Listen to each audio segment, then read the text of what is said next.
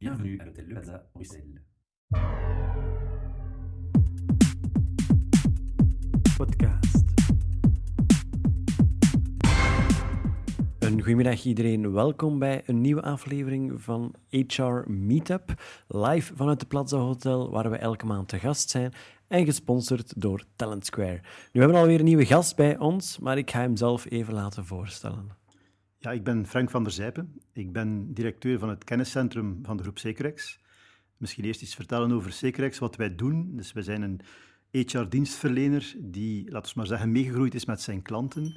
Wij zijn ontstaan 100 jaar geleden, ruim 100 jaar geleden, in het Gentse, waar wij in feite uh, ontstaan zijn uit een coöperatieve van textiel, baronnen zal ik maar zeggen, die zich in feite uh, voor twee dingen hebben verenigd. Eén, om zich te verzekeren tegen arbeidsongevallen, die in die sector destijds nogal veel voorkwamen en ernstig waren, en ook om de lonen uit te betalen.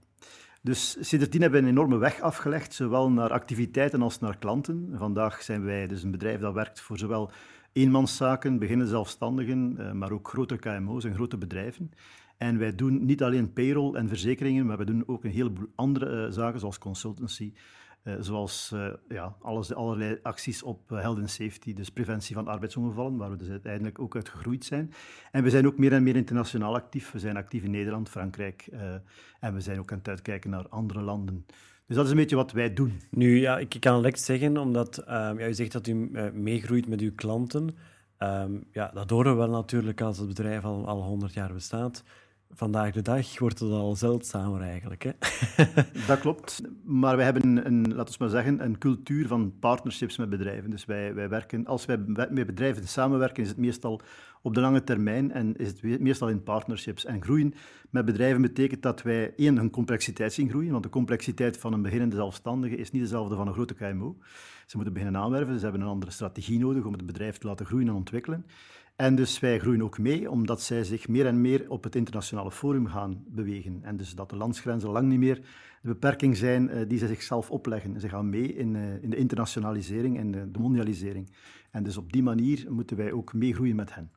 Partnership, uh, dat is een, nieuwe visie, een nieuw woord die we meestal horen. Is dat ook nieuw bij Securex? Of, uh... Het is niet nieuw in die zin dat wij um, klanten die wij, dus laten we maar zeggen, begeleiden en helpen in hun, uh, in hun uitdagingen, dat wij het heel, heel belangrijk vinden dat we die klanten zeer goed leren kennen.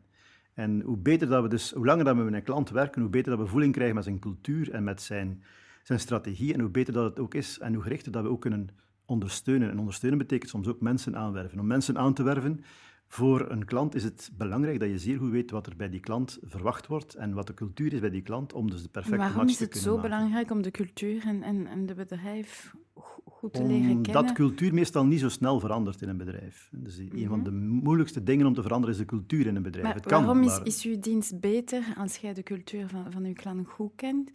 Omdat de uh... kans dat je dus uh, iets, iets uh, voorstelt voor uw klant of een kandidaat vindt voor uw klant gewoon groter is. Als je een betere voeling hebt. Waarom gaan recrutering of recru recrutering en development heel vaak niet geoutsourced omwille van die reden? Om men zegt van, ik kan wel werken met een externe recruiter, maar die heeft weinig voeling met mijn cultuur en die gaat misschien wel een kandidaat uh, vinden ja, die, die qua gaat misschien op competentie snelle en termijn iemand vinden, maar als hij zich niet kan aanpassen aan Nee, de cultuur, dus die is Ja, is zeer belangrijk. op payroll gefocust. Ja, dus, nee, eh, dus het is, dus Ja. payroll is maar een deel van het verhaal. Dus, ja. Maar het is vooral dus naar, eh, ja, naar attitude heel vaak, naar, eh, naar waarden Mhm. en values zijn heel belangrijk bij een aanwerving. Dat men toch zorgt dat men iemand vindt die min of meer dezelfde waarden heeft als de waarden die in de cultuur van de organisatie belangrijk zijn. Bijvoorbeeld klantgerichtheid. Als dat een waarde is voor een organisatie die heel hoog in het vaandel gedragen wordt, je kunt wel iemand vinden die competent is voor een functie, maar die misschien van nature niet zo klantgericht is. En men denkt dan, en men heeft in het verleden heel vaak gedacht, dat men dat kan wegwerken met training en opleiding. maar dat is iets waar we al lang van teruggekomen zijn, denk ik, vandaag. Nu ja, voordat we eigenlijk uh, overgaan op, laten we zeggen, het onderwerp van de dag. Hè, uh, wat is eigenlijk uw persoonlijk parcours een beetje? Uh, van waar Ja. komt u? Wel, wel- welke...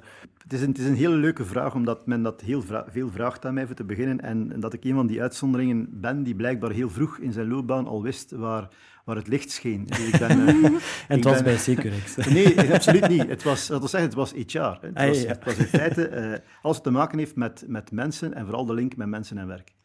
En om u een idee te geven, ik ben in 85 afgestudeerd, dat, dat lijkt een eeuwigheid uh, geleden. Ik word meer en meer een dinosaurus in dat verhaal, denk ik. Maar in 85 ben ik afgestudeerd met een scriptie of een thesis, zo noemde dat toen nog, met, over arbeidssatisfactie. Houdt u klaar voor de titel, want het is een hele mond vol. Arbeidssatisfactie van niet-leidinggevende werknemers in een op bureaucratische beginselen georganiseerde onderneming. Dat was de titel. en dus ik zie dat ik zoveel jaren later, en ondertussen heb ik een parcours afgelegd, ik heb in de distributie gewerkt, ik ben begonnen bij GB destijds als afdelingschef in de droge voeding. Hè. Kun die, kun die karikaturaal beginnen, denk ik, aan in zo'n afdeling. Ik heb onmiddellijk leiding gegeven aan, aan mensen die toch min of meer arbeidersprofielen waren.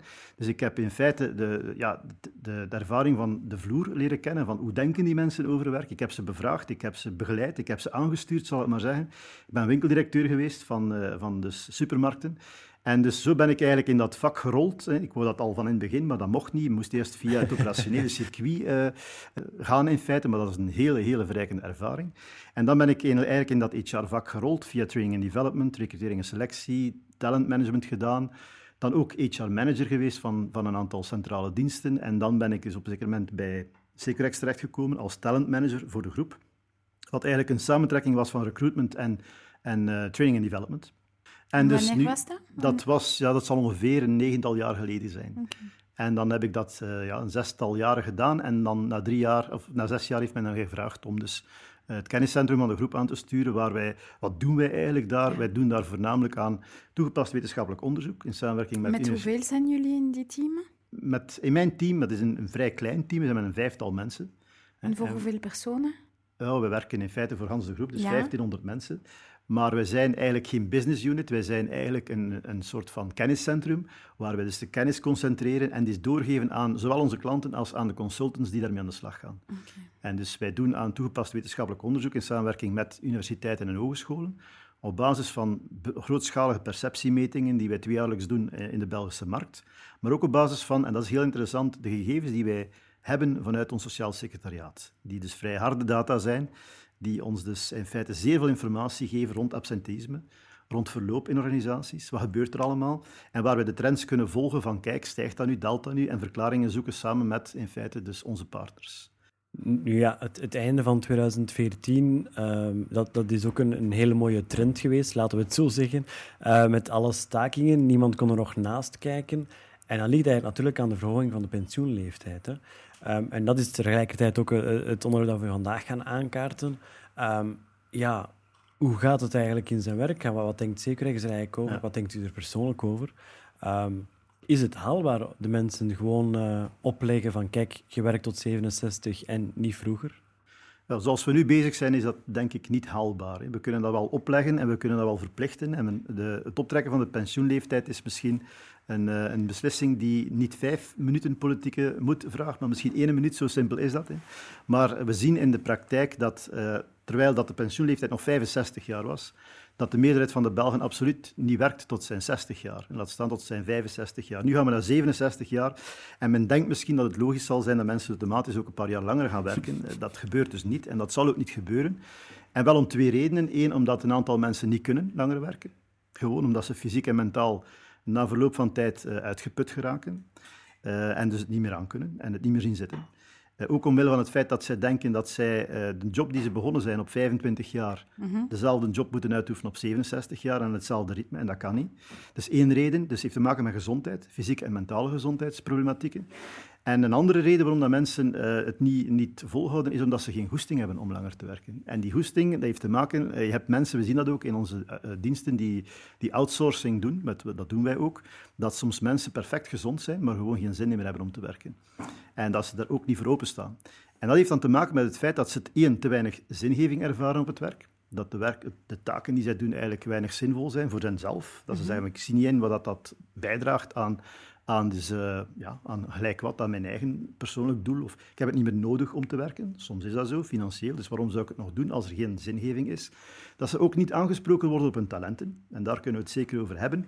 Wat is dat, een talent? Of wat is talent? Dat is een zeer interessante discussie. En omdat ze ook vaak niet de energie hebben om, wanneer dat ze voelen dat ze niet geëngageerd zijn of uh, niet op een talent worden ingezet, om daar iets mee te doen. Dus, en dan spreken we over resilience, dan spreken we over veerkracht.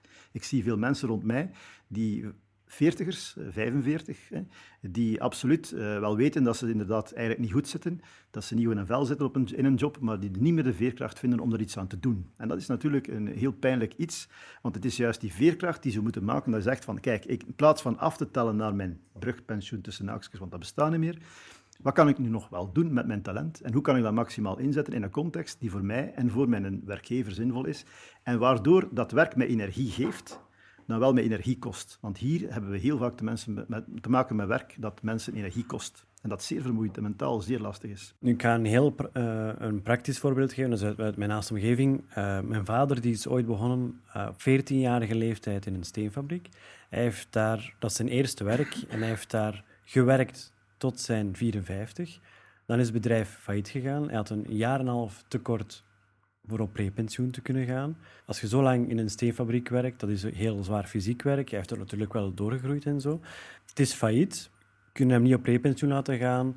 Mensen die daar minder lang gewerkt hebben, konden dan wel overgaan. Dus dat is een beetje een rare situatie geweest. Wat is er gebeurd? Hij is zes maanden op een soort van... Ik weet niet hoe dat ze het juist in de praktijk noemen, maar een soort van gewenningscursus van Um, Oké, okay, u nu lanceren op de markt, uh, dat moet je zo doen. Je moet uh, zo'n profiel aanmaken. Echt zo, een soort Was van... dat via de VDAB? Ik, denk ja. het wel. Uh, zo, ik weet niet of ze het juist noemen, ik ben de naam even kwijt.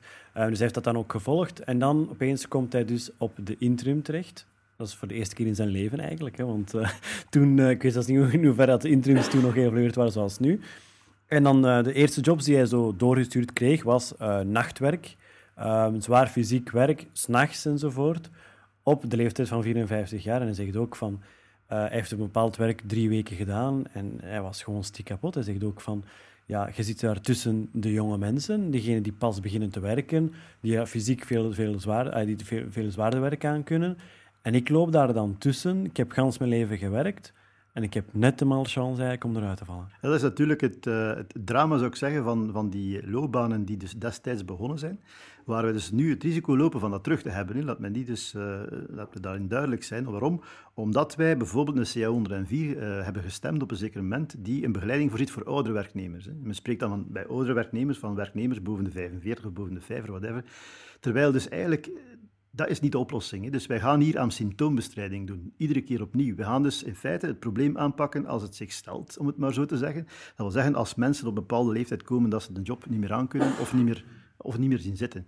Terwijl dat wij veel vroeger in de carrière, veel vroeger in de loopbaan vandaag met mensen zouden moeten bezig zijn rond loopbaancompetenties. Hè. We spreken heel vaak over coaching. Loopbaancompetentie heeft te maken met wat wil ik eigenlijk, wie ben ik eigenlijk en wat kan ik eigenlijk. Hè. En heel vroeg in de carrière, heel vroeg in de loopbaan, niet op 45 jaar, maar veel vroeger in de loopbaan, moet je daarmee bezig zijn. En het is een gedeelde verantwoordelijkheid, vooral duidelijkheid. Het is niet de werkgever die dat moet doen, het is de werknemer samen met de werkgever die in feite zich de vraag moet stellen, iedere keer opnieuw, na een aantal jaren in een functie van, wat is uw volgende stap? Of wat zou hij willen doen? Waar wil hij naartoe evolueren? Wat wil hij nog leren?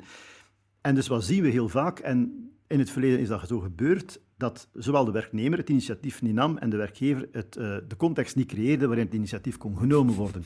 En alle twee zaten ze naar elkaar te kijken tot het moment dat zo zich iets voor. Nu weten wij, en is niet kan, nieuw, denk ik. Kan zeker een, een een input geven uh, in, in, die context? Ja, absoluut. Dus dat is waar wij, dat wij constant mee bezig zijn. Ik, heb, ja?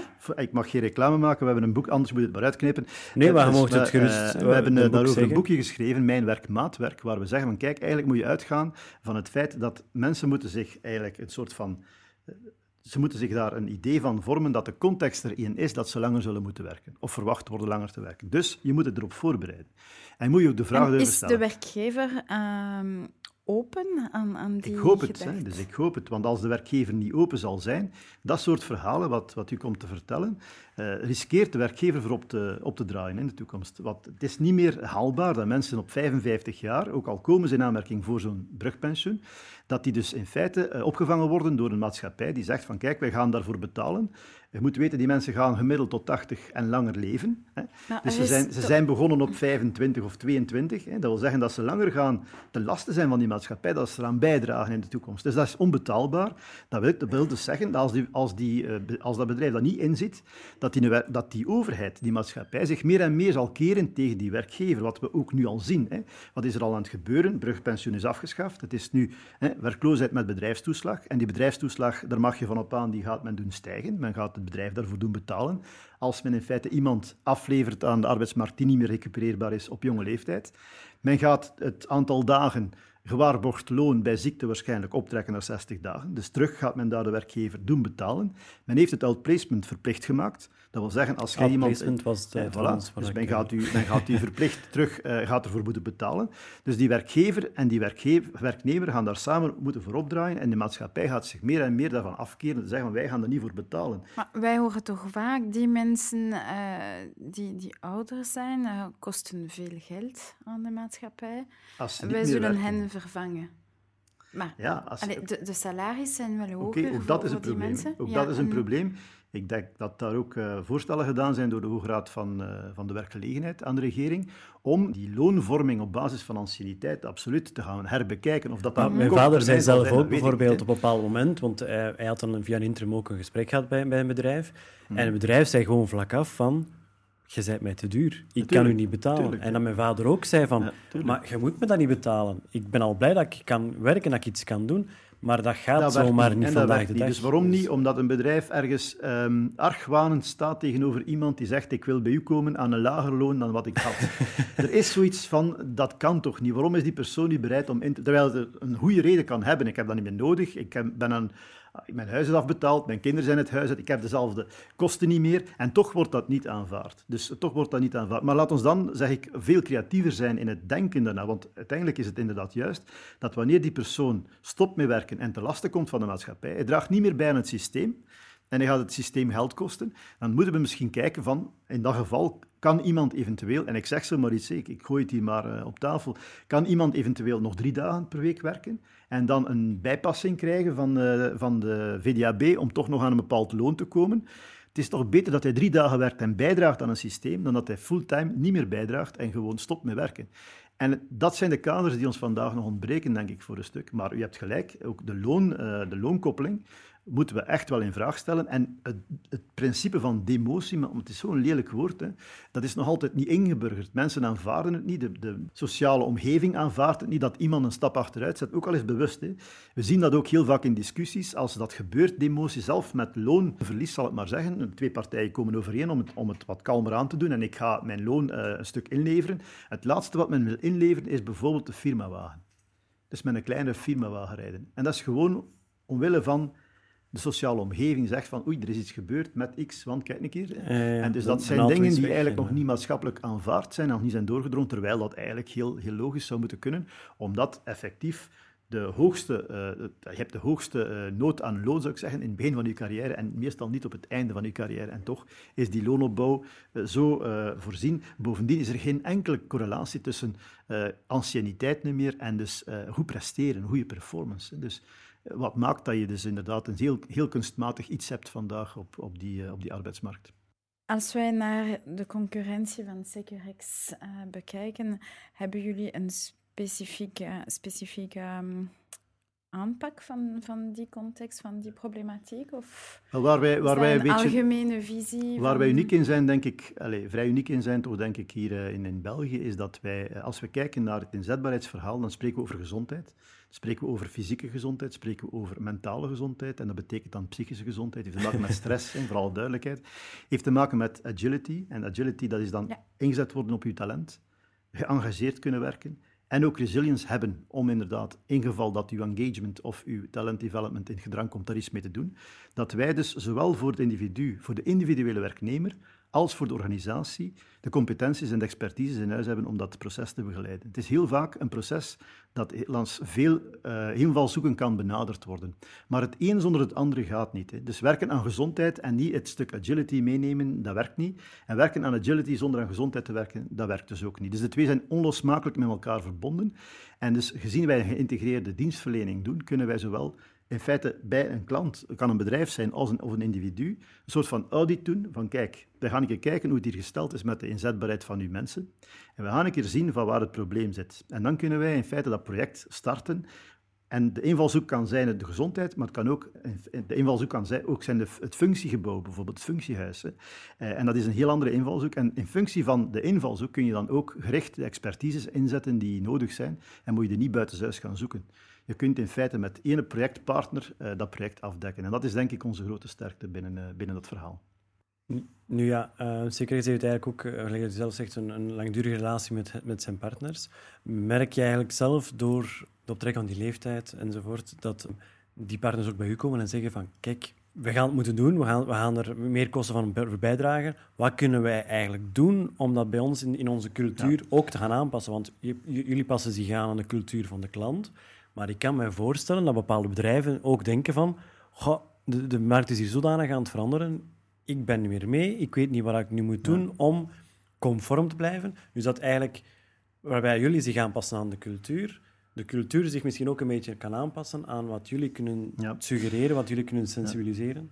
Wel, wij vertrekken natuurlijk vanuit de context. Dus uh, klanten vragen heel vaak gefragmenteerde oplossingen en dus weten niet dat ze als ze aan dat uh, tipje van het laken trekken, dat ze hele tafellaken mee trekken.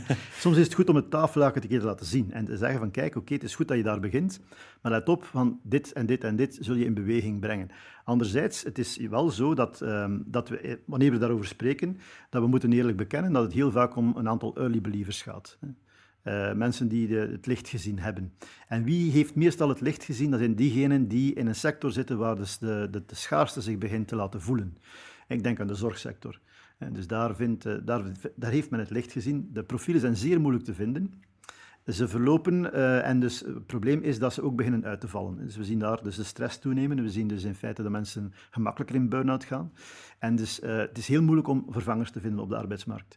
Dus zij beginnen in te zien hoe belangrijk het is om dus inderdaad voor die mensen zorg te dragen in de zin van dat ze zo lang mogelijk kunnen meegaan en dat ze optimaal geëngageerd blijven. Er is ook nog een aantal bedrijven die dat nog niet, uh, die oefening nog niet gemaakt heeft. En die zegt van zolang dat wij in feite kunnen uh, continuïteit krijgen op korte termijn, zijn we akkoord. Er zijn ook veel bedrijven die op korte termijn denken, die niet op lange termijn denken. En die zeggen, zolang dat wij de mensen vinden en dat wij dus inderdaad onze zaak kunnen draaiende houden, hebben wij dus in feite dat niet nodig.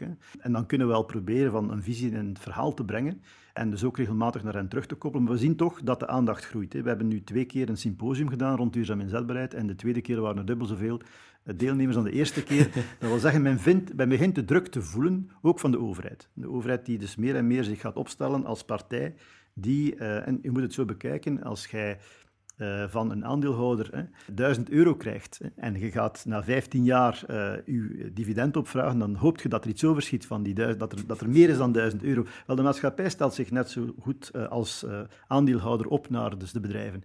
Zij, we hebben een systeem van onderwijs, we hebben, je kunt erover zijn dat je wilt, maar het is een systeem dat toch wel vrij, vrij goed in elkaar steekt. Een, een zeer sofisticeerd systeem van onderwijs dat heel veel geld kost waar wij allemaal een bijdragen en waar de overheid zich uh, al engageert om na x aantal jaar een goede of potentieel goede werkkrachten af te leveren. Als blijkt dat na 10, 15 jaar die goede werkkrachten niet meer kunnen ingezet worden, bij wijze van spreken, dan is het normaal dat die aandeelhouder terugkomt naar het bedrijf en zegt, wij gaan hier uh, toch wel een compensatie vragen, want mijn 1000 euro is geen 1000 euro niet meer waard en jij bent daar verantwoordelijk voor. Het is een beetje dat verhaal dat we proberen te brengen en waar meer en meer bedrijven zich ook wel bewust van worden. Dat dit niet uh, zal kunnen blijven duren. Nog een vraag. Een, ja, ik, ik, had, ik had u zien, zien noteren, dus ja. ik dacht van, ik zal... Eh, ladies first. Uh, een algemene vraag. Als ik naar uw visitekaartje kijk, uh, zie ik dat Securex uh, 1, 2, 3, 4, 5, 6 afdelingen heeft. Dus HR Services, Health and Safety, HR Insurance, HR Consulting, Legal en HR Research. Welke zijn de, de, de belangrijkste afdelingen bij Securex? Dat is een moeilijke vraag. Hè? Dus, uh, voor mij zijn ze allemaal belangrijk. Even belangrijk, omdat ze, ze maken eigenlijk deel uit van een... Van, HR is geïntegreerd. Hè? Dus je kunt in HR bijvoorbeeld goed zitten in payroll, maar je kunt helemaal niet goed zitten op vlak van leidinggeven, mm bijvoorbeeld. Hè? En is dat dan goed? Hè? Eh, is dan leidinggeven niet belangrijker dan een goede payroll hebben? Dus uh, ik denk dat dat allemaal belangrijk is. Een goede payroll hebben en een goede leidinggevende hebben. Je kunt als bedrijf in feite zeer goed werken en, zeer goed, en veel winst maken. Waar staan de, de, de grootste vraag van de klant? Vandaag, vandaag, vandaag is, moet ik zeggen, de, de unit die het eigenlijk het best doet, omwille van het feit dat dus daar ook de, de problemen die men vaststelt het grootst zijn, is de, de unit die werkt rond health and safety. Gezondheid en veiligheid. En voornamelijk omwille van het feit dat wij dus zien, en u kunt dat lezen in onze whitepapers, die kunt u vinden op de, de Secrex-site, whitepapers, hè. die zijn gratis downloadbaar ten andere. Dus dat is informatie die wij gratis ter beschikking stellen, dat het absenteïsme de laatste jaren toch wel enorm is toegenomen, en vooral het langdurige absenteïsme. Dat wil zeggen meer dan een jaar afwezig. En daar beginnen bedrijven zich meer en meer in feite ehm, toch wel zorgen over te maken. Hè. Dus de, men, men begint ook te erkennen dat er burn-outs zijn. Men kan dan zeggen, ja, maar burn-out dat is het probleem van het individu, van de werknemer, die niet om kan met de informatie die op hem afkomt, die niet om kan met de werkdruk, die Ja. niet om kan met het, zijn privéleven. Dat is een zoveel- behoorlijk dat is, understatement. dat is natuurlijk heel leuk om dat te kunnen zeggen, maar de werkgevers beginnen ook meer en meer, en ze zullen binnenkort een enquêteresultaat uitbrengen van, bij werkgevers, waarbij de grote meerderheid van de werkgever echt toegeeft van wij zijn mee verantwoordelijk voor burn-out. En de eerste reden waarom is werkdruk. Dus met andere woorden, de Health and Safety eh, Department van, van eh krijgt enorm veel vragen van bedrijven die daar iets willen aan doen. En die zeggen van, kijk, dat moeten we tegenhouden, daar moeten we iets aan doen, dan moeten we sensibiliseren, we moeten dus preventief optreden. Want u weet, of u weet niet, maar een burn-out geval, dat is gemakkelijk eh, meer dan 100 dagen afwezigheid. En dus dat is niet zo simpel om te vervangen soms in bedrijven. Dus men beseft wel wat, wat er boven hen hangt. En vandaar dat er heel veel vragen binnenkomen om rond stresshantering, stressbegeleiding. Hoe kan ik mensen leren om met een stress omgaan? Kunnen we een stressmeting doen in mijn bedrijf om te zien hoeveel mensen dat er in de oranje zone zitten, dus de zone juist voor? Want dat kan vrij gemakkelijk en accuraat worden opgemeten. En kunnen we daar actieplannen rond ontwikkelen? Dat is de reden waarom dat vandaag Health and Safety eh, zeer, veel, zeer veel vragen binnenkrijgt. Nu, dat klinkt eigenlijk eh, al- als een, een, een topic die we kunnen aankaarten direct voor een volgende sessie. Hè? Want eh, we zitten hier intussen al aan, aan bijna 27 minuten. Het gaat heel kan snel. nog een het tijdje gaat heel snel. dat is geen probleem. Eh, maar we komen gewoon een andere keer terug. Voilà. Ja. Ehm, nu, ja, uiteraard, voor de mensen die aan het luisteren zijn, de website van Securex is securex.be. .be. En de whitepapers, dat is misschien ook interessant om mee te geven, omdat Ja. dat heel wat informatie bevat over de topics die wij ook bestuderen. Die vindt u dus ook op de eh, pagina whitepapers.be. Dus als u Secrex whitepaper intikt op Google, dan komt u automatisch terecht op de goede plaats. Oké, En nu... iets belangrijks, excuses. is eh, IPP-certified, Investors in Ja, People. klopt, Dus, inderdaad. eh, Daar kunnen we het ook nog een keer over ja. hebben. Voilà, dat, dat is even terzijde, net op de valreep nog binnen, eh, binnen de Absoluut. tijd. Nu bedankt voor de tijd vrij te maken, uiteraard. Graag gedaan. Ehm, wij zien u graag zeker tot een volgende keer terug. Zeer goed. Ehm, en ja, een prettige avond verder. Dank u. Dankjewel. Podcast.